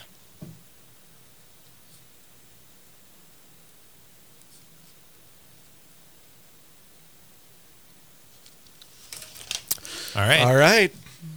So should we come back to the ratings? Yeah. We'll hold our ratings off right. until further on in the discussion. We're going to do this for a good half hour. This is going to be a fun discussion. This movie, John, was outstanding. So I can't change my rating. You can't change your rating. Okay. What do you think? Let's start with maybe the context, Father. What's the context for this movie that we had as the mo- movie of the month? Um, I would say the context for this is uh, we live in a culture that is in despair. Uh, the beginning of despair. Is that what you mean by context? Uh, let, like, maybe maybe I had it Or what do you mean? Let's go. What, what's the narrative, real quick? Oh. What's the big picture? What's Oh. the actual story about? Oh, it's about the story is circuit, about- 1920s. Yeah, is about uh, Barnum. Uh, P, is it PJ? Uh, PT PT Barnum. Barnum, right? P.T. Barnum, and what we know of now is Barnum and Bailey Circus. Yep. But the origin of this is a man, P.T. Barnum, Yep. and he's in like the early 19 or Yeah, early 1920s probably, and early then- 20th then century uh, and- and his life of how did the circus come to be and what is the people that are sort of associated with this would be And Hugh Jackman as P.T. Barnum Yeah. does a fantastic Yeah. job, I thought. I thought he was a quality, quality performance. Um, I'm, I'm not a great movie critic. I'm just an amateur, so I don't know if he gets like, you know, best actor type stuff, Has but he was great. I thought it was wonderful. get. Um, his wife Charity, I thought she was a new actor. I hadn't seen her before, and Yep. uh, she she did a wonderful job. And there's a number of other ones, but in this, it's the beginning of the Barnum and Bailey Circus, and if you can imagine, a circus draws in all of humanity, and what we might call the oddities, right? The bearded woman, the the tallest man in the world. Um, the flying trapeze. So here you have the Mm-hmm. Yeah, gathering. and she of, was a black woman or a mulatto woman uh, Yep, both yep, white and, and, and black and- exactly. yep. And so, you, kind of the outcasts are the gathering for the circus that P.T. Barnum begins, and really at the heart of the movie is um, the acceptance of the communities that they enter into of them in their oddities. Mhm. Does the community accept them or not? And so there's this throughout the movie there's this theme of am I a part of the community? Am I am I one of the group? Even beginning with Hugh Jackman with with P.T. Barnum, who uh, is born into a family that really is a servant's family to the rich, wealthy family, and he falls in love with the daughter of the estate owner. Correct? Yes. And eventually he comes back and marries the girl, takes her off, and she runs away, and they go have their life together. But yet he's going to spend the rest of his relationship and his marriage and his life trying to make up for this hole that he has as a child of not fitting in or not being a part of the accepted culture of the time. So, jump into it. Why did you Well, love it? uh, so many factors. Every they took seriously the multiple dynamics that are at play. It was excellent cinematography. The shots, how they came in with the camera angles, what they did, um, it was incredible. The storyline was moved. It had uh, highs and lows. It had crescendos. It brought things back from the beginning. I mean, I don't know what these literary things are called, but like something that began in the beginning, the house that they end up moving into was the same house that Yep. they had been. Like, there's something fascinating about that. Uh, so great storyline, the way in which they told it. Uh, the costuming was exceptional. yep. Um, the acting was very, very good. Hugh Jackman, it was like he was P.T. Barnum. Uh, the music, I, I was a bit, I didn't know it was going to be a musical. Oh, so yeah. as it Yeah, began, yeah. I'm like, this is a musical. Oh. and but when it was over, I didn't didn't even phase me. I was, and then I started thinking, oh, this is what musicals are. This is like, uh, uh, you know, it's it, it was good. Well, I uh, I don't know if I'd say this is what musicals are, but I'll have the same critique in that um, I thought to myself as I'm watching it and they're singing one of the songs that I still would go out of it and I would not say that it was a musical. Yeah. In the sense that it was a movie um, in which there was a musical component to Yeah. it. It it wasn't like uh, there was the one that I the, one of the last ones my wife and I went to. I forget what it's even called, where it was a literal musical. They sung through the whole thing, and after some point, it's just not my thing. After some point, I'm like, yeah, I could leave it. I won't. I won't Yeah. go watch it again. I will go watch that again. Yes. Uh, and I don't. I wouldn't call it a musical, although yes, it is a musical and it had singing it. It didn't dominate uh, the script. No, and this is maybe what what I would say is this is why I'm like, no, that's a musical. Like a musical doesn't Sure. have to be something totally dominating. When Sure. the story's good, the acting's good, the and their singing was incredible. Yep. Uh, and um, the the Swan Lady or whatever, like that whole the whole dynamic of how he then went on this journey and it sort of consumed him. So this Yeah. this unique thing that this origin and this simple rooftop experience with his children, right? So he's with So his he's- children and his wife on the top of this roof and he's lost his job. Yep. And he m- takes this can filled with holes and he puts this light around it and he spins it and sort of like gives his children this magical experience Yep. in the midst of these sheets that are hanging on the rooftop. Yep. And this is sort of then it opens up and you the minute right there you see P.T. Barnum and Barnum and Bailey Circus. Yep. And then how that consumes him and he ends up in this place. So I just thought it had a human experience. Who doesn't have that experience? Nobody. I thought it, as as even even the basics of the young boy falling in love with the with the owner with the girl, like the reality is is that we all lay in bed like he did, Yeah. thinking about the grand meta narratives, the grand narratives of life of love. Mm-hmm. like uh, of greatness, wanting to be important, wanting to be on center stage, um, wanting to be significant and contribute, wanting to be accepted and loved. These are things that are a part of the human experience, and they did a masterful job of taking these narratives, entering them into the story, or, or, or telling the story of P.T. Barnum in a way that allowed you to say, yes, I can connect with that. Their poverty. So here you have the rich woman who leaves her family and marries the poor guy, and they go off and have a family. And right when they leave, they first the the first scenes after they leave her home, and the and, and her father basically says, "Yep, you're you're marrying the the poor boy. Good luck. Eventually, you'll be back." Um, they're walking in the streets of New York as they're they're do, they're singing and he gets caught looking in the window of a restaurant, a wealthy restaurant where there's a couple in there at a table, fine dining with their wine and everything else, and he's longing for it as he mm-hmm. looks in the window, and she comes and pulls him away from the window. Symbolically, you can see the beginning of the struggle immediately that he's going to spend his life seeking something which won't fulfill him, mm-hmm. which is actually not real.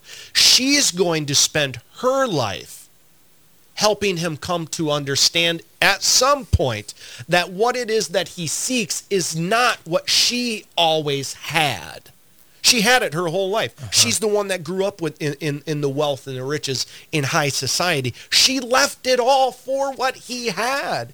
And that is he had a substance of reality, but yet and that's where I think that that that conflict that they're able to to bring out there is fantastic. There's there's a song in it where they say, uh, "I don't know what I will be,"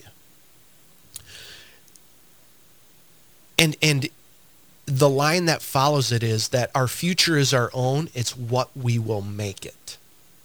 And he- she goes off and he goes off in two very different directions Yes. of the life that they want to make. And it ends back at that point. Yeah. With her walking out on the marriage at one point and Mhm. saying, basically, what you've been trying to do to fill the hole in your heart, what you've tr- been trying isn't what we're looking for. It's not why I married you. I didn't. And, and she says, I, I, I can accept the risk. I can accept all of these things. But at the heart of it, he's the one that needed the conversion. And it, uh, it wow. Yeah, what a and so I, and spectacular, this is what I noticed too. Is in the beginning, it is that song, and then it comes back at the end, if I recall, and it's that was like the beginning. I was like, no, not another movie about if you will it, it'll happen. Yep, yep. Pull yourself. You know, this is not what young people need. Like they're already despairing because they don't know they don't have the answer. Uh, but at the end of it, then after they go off their ways, they come back, and he starts the song they start singing is something of the same, but it says. Uh, what you have is in front of you or something. I didn't Mhm. write the words down. And it's this great gift to tell the whole world like what you're looking for is possible, but you're going to find it in your path. The desire is beautiful, but if you only live in this, if you take your desire to the point of utopia, you're going to lose. If you take your desire and look for something in your path, you're going to discover something Yep. opening up. Yep. And you don't make your path. You say yes to your path. You do work at it. But in the end, I can't change the fact that I was born in the north end of Sioux Falls. I have to accept that. Yep. From that acceptance, receiving that, then I can make my next step that's given to me too. So there is dynamic that I'm involved. But I think sometimes we we set people up to think I can make myself. Yep. That's not true because we're fighting reality. Well, and that's Pelagianism, right? This is an ancient heresy of earning our salvation. Yes. Somehow, um, in the in the the previews to the movie, I found the previews to the movie as interesting and uh, and uh, ought to be critiqued as the movie itself. There was a there was a movie coming out about that self will, and it was um, a, a new movie coming out. I forget anyway. Lo- long story short, it was about the fact that this young woman did it herself. Yeah. She did it, and I thought to myself, you know what? I got a critique on that. She didn't do it herself. She had a lot of people. Whatever it is that you're going to tell me she did or became, and and it was used as a kind of a feminist women's power. That you could see a social movement here, and that's great. I understand what they're doing and saying, but to try and create this idea that we did it ourselves is a false narrative of of men that we like to trumpet the self-made man. That's a false narrative, and it'll still be a false narrative if we flip it over in the modern age and make it into a woman and say Yeah. that the woman can make herself. This, we can't, and this is the, what the movie ends up clo- concluding on, right? Is as they sit with the Barnum and Bailey building in rumble, it, it, it, it, burns down. burns down, right? So the whole building burns down. They lose all of their investment. They have nothing. Everybody comes together with Hugh Jackman and all of his cast. And it's the climactic moment where you realize, all right, this isn't about one person, P.T. Barnum. This is about a community of people together as a family that in relationship with each other have found great success. Yeah. And there's that kind of that magic moment. To me, the great beauty of the film was that I found two things in it. One, it engaged our imagination again. I Mhm. love movies that engage the imagination. I think it's one of the things that the church has done poorly in its catechesis. I Hmm. think we've failed to engage people's imagination. Two is in doing that, it evokes from within and without the gift of wonder and awe like you're fascinated. It, it moves you. you. You're in the movie theater, but you're not on your phone texting, and you want to follow it. It, it.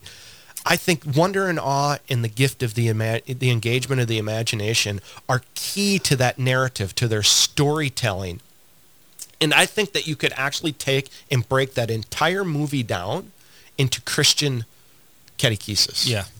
And and if you know, I think that you could do it over the course of six series.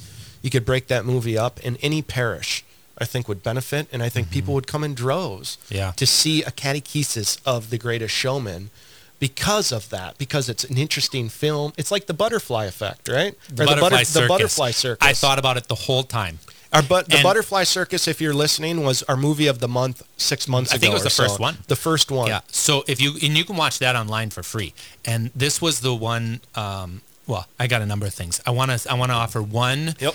clarification on what you mentioned about it's not about me or it's about the community. Is this is um, this is kind of one of those things that you vacillate between one and the other, community versus individual, because it is about Hugh Jackman.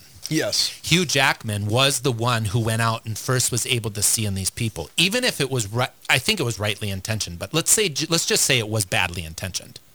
He still was the one that went. Yeah. And so the Christian reality and the human reality is one in which it is about me. Yep. But the more I take the journey, the more I realize it's about someone other. Yep. And in that someone other, I see the community is what brings that otherness to me. The community is actually my gift. And I need the other.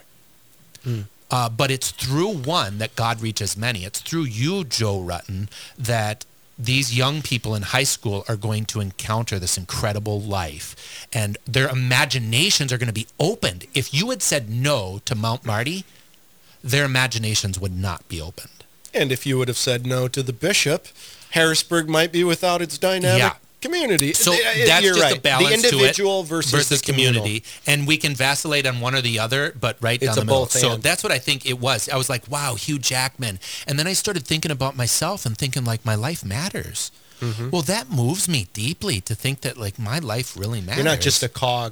No. And this is the difference. This is part of the the the the prob the the fundamental problem with communism is that it sacrifices the individual for the collective. Yeah. Right. Great. And so it's like somehow um, I am only here at service of the of the group, and the, and that's not necessarily true. You are the center of all of creation You're as a human person, it is, it, it- and and around you, God revolves these communities and these societies.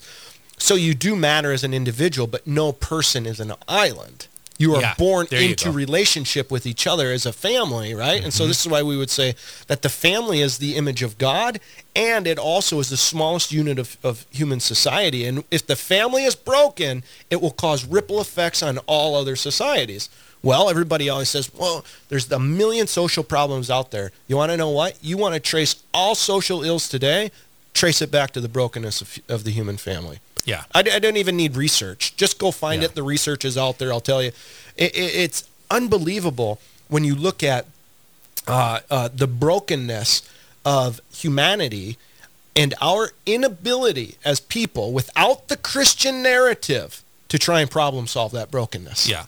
And, and that's what happens in this movie is they solve the problem of the brokenness in with each other in relationship to each other without sacrificing each other So in the then this brings us to the question of what's the relevance of Christ? Because this movie doesn't say anything about Jesus. This movie has nothing to do with Jesus. Okay. So if I watch this, I could think, oh yeah, I don't need, I don't need to go to mass on Sunday. I don't need your guys' Christian stuff. This is the question that I kept asking as I was watching this. Show me where this happens in fact in my life. Okay. Because I can have the ideal and then just live in the ideal. But then if I'm a high school student, I go to school and I'm destroyed in front of my differentness and the fact that people don't accept me, or I'm um, unable to accept somebody else's brokenness. When you can show me it in fact, I think then you end up at Christianity and you can find it. And sure, not everybody lives Christianity in its fullness, and you'll find the same problems there. We're just as human as everyone else. But I can show you people who love people they never did before. I can show you the event of somebody realizing they belong. I remember this high school kid. Didn't I would say I don't even know if he felt like he didn't belong or not, but he came to this uh, group that we were doing and started reading some things and looking at his own life. And he was he was in his house one day and all of a sudden he had this recognition that what he was reading was happening to him. His judgment immediately he had this experience that I belong and he I didn't have to tell him I didn't even know he didn't feel like he belonged and he felt like and he still wasn't like better friends with people there he had the experience that changed him he was reborn and this is what I find one of the things in the movie is this idea of rebirth that Hugh Jackman needs to be have a rebirth right he needs a place where mercy allows him to Unless begin you again be born again. yeah, and each of these people need a rebirth. They've already been born once. They need a moment in which they realize, ah, I belong. Ah, someone loves me. Ah, someone uh, has a plan for my life. And in the end, I want to see, though, that that's a fact. And I think if we look for it in the event of life, we'll end up at Christianity. If we stay as it's only a movie or an idea, we'll actually see people still despair. People can watch this movie and actually not have anything better in their life happen. Or watch the movie and then they're terrible to all the different people. Christianity is, Lord, I don't want to be terrible to those people. Change me. And in our experience, we realize the Spirit opens us. And I'm like, wait, I used to not like that person. Now I do. How did this happen to me? And uh, with that, I think we find this dimension. Uh, and not to say enough about, or not to miss Zac Efron. Okay, I didn't even know he was the actor in the movie until somebody else brought. Do you know? I, I have no idea who Zac Efron is. So I guess Zac Efron is like this teen heartthrob, oh. and an old teen heartthrob or something. And somebody's like Zac Efron. I'm like Zac? Efron's in the movie. Yeah, he's the second guy. And I was interested. I realized if you've been a teen heartthrob, to continue in that journey of life, you need a rebirth. You can't stay the teen heartthrob all the way through. Zac Efron had to remake himself as a serious actor.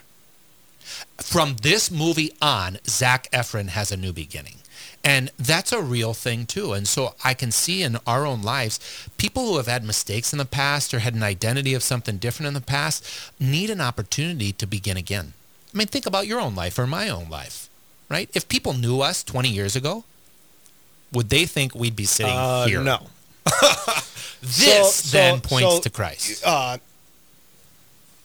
there's we could go on forever, forever. Uh, you know the the interesting thing about the rebirth piece, that you just mentioned. So you're you're trying to say, all right, we all have to be reborn, kind of type of a deal. Uh, um, they do this in a negative way too. This is if you look at Britney Spears and these people, they all started as Mouseketeers.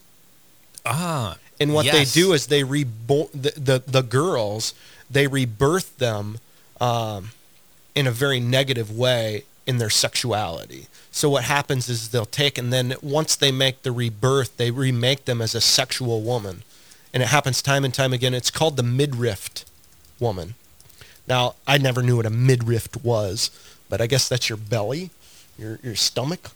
So you watch these girls when they make their rebirth, all of a sudden what happens is is the mouseketeer becomes a dancer and a singer and they open up their midriff and so mm-hmm. it exposes their their sexuality as the movement that and you look at them now.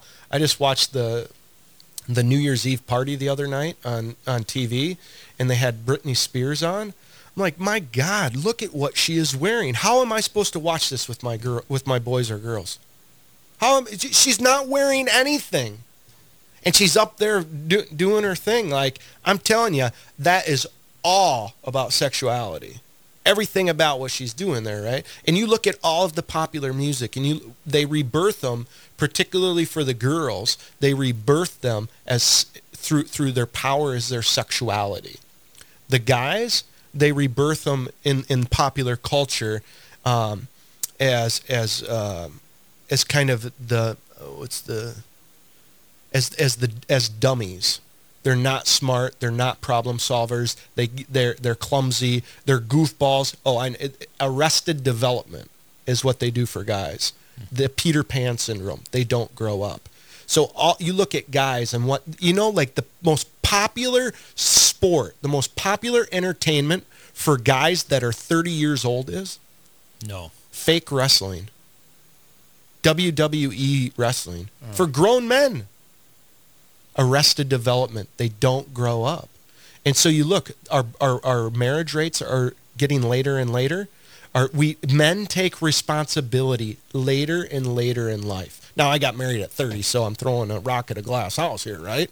But I lived this. I, I as well know that I can avoid responsibility easily if I'm not held accountable. So our women, our girls, we rebirth them in modern culture that their powers, their sexuality, and boys, we rebirth them into arrested development, the Peter Pan syndrome that they don't grow up. I don't want to take this too far down a rabbit hole, but I just read an article about Silicon Valley and the problem of sexual predation and these like these tech giants are having like I don't even want to describe what's going on, but it's these two people. It's people who are the nerds, right? They're saying basically it's people who, when they were younger, weren't that kind of a person, and then they're taking advantage of these younger women in the tech industry.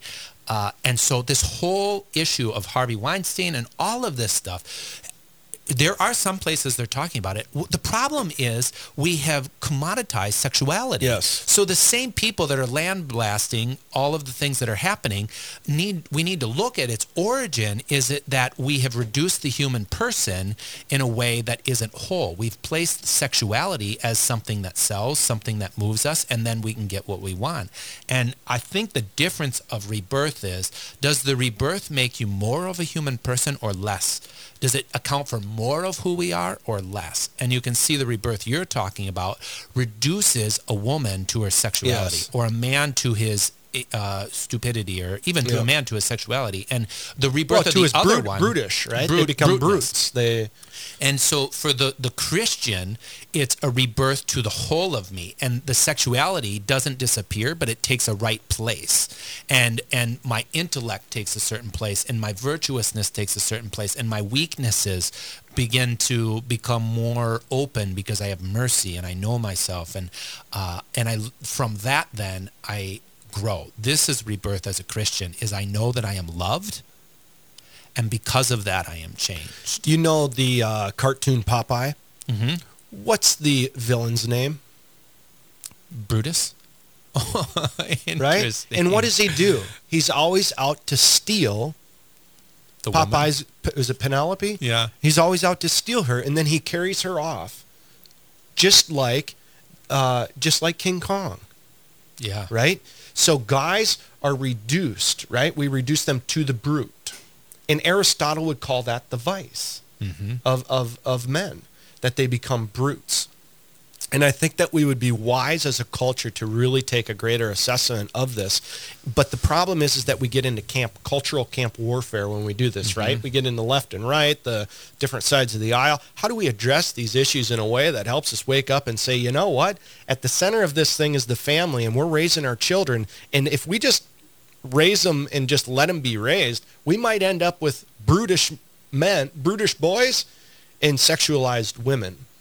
Um, but we want to raise both of them with dignity and respect and virtue. And that's ultimately what, as Christian communities, we propose to this culture of death is that Yeah. we're made for more. We're made for something different than what the world is offering to us. But yet, in the middle of it, we are broken. Yeah, and so I would say to to kind of encapsulate this is to be able to see in our experience what it is that's in this movie is a helpful way to to grow and dialogue and gain it because you could see this utopianly or you could really see it's happening and, and engage with this. And one of the places I think you said that is they say uh, comfort is the enemy of progress. Yep. Uh, I really, I really love that because I've looked at my own life and seen that when I have comfort, I actually don't grow.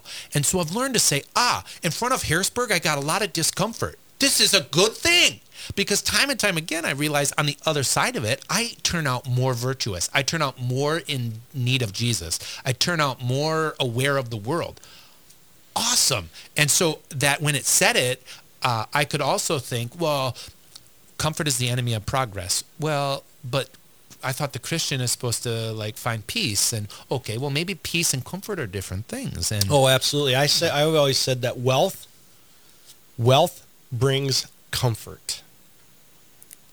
And you think about it, it it's it's very true. You're comfortable and, and there's a lot of things that happen with when you gain wealth that bring all kinds of problems. Just ask people that are wealthy. They'll say, yes, Uh-huh. there's all kinds of problems that come with it. Well, part of it breeds from that comfort. When we take a look at uh, the just just transition in here, you to, to end on that great point. I believe it's in the movie. They make an analogy to the strongest of swords is made through fire.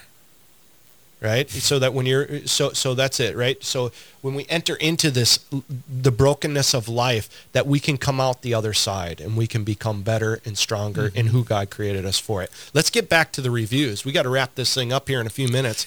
What is what did you give it for a review, Father John? I've got what I think you gave it. I gave it eight. Oh man, I thought for sure you were stoked, jacked up, and I thought you were going to give it a nine. I thought you were, Uh. I thought you wanted to give that thing the the the movie of the year award and uh, give it a What Golden did you give Globe it? or Oscar. I gave it an eight. You did? You're the one that online on Facebook was going crazy over it. I thought for sure you gave it a nine. I'm also a realist. so there you go. We're twins. We both thought We the both- other one gave it a nine, and And we we're both a little more gave it an eight. practical than where our idealism exudes. Well, and I gave it an eight. This is the reason I, I didn't give it a nine.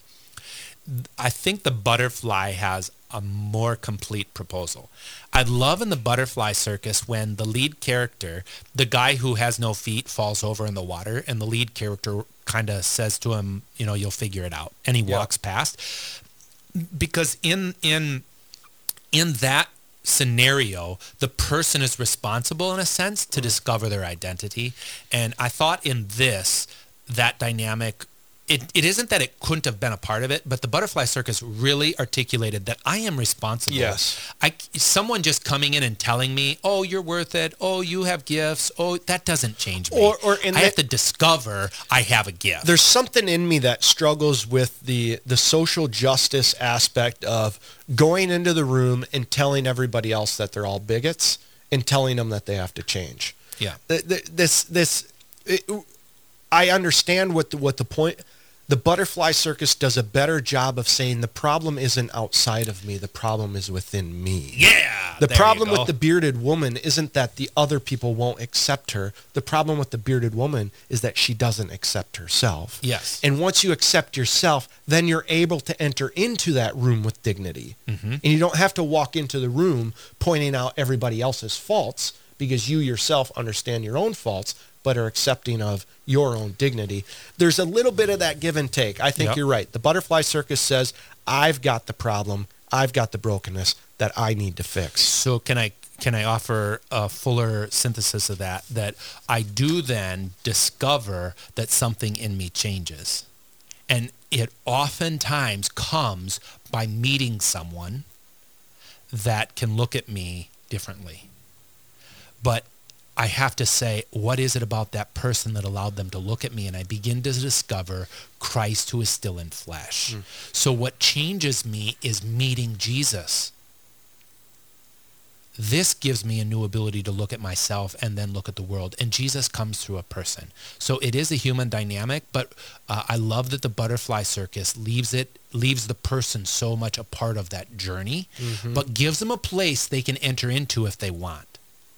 You know, they're there. Whereas with this one, I kind of I would have given it a nine had it had more of that effect. Like, uh, but it was Yeah. an excellent movie. Yeah, I've always got something. it- it- even even to the idea that it makes it seem like all of the rich aristocrats are bigots and and the bad guys, and then all the poor people are the good guys or the broke.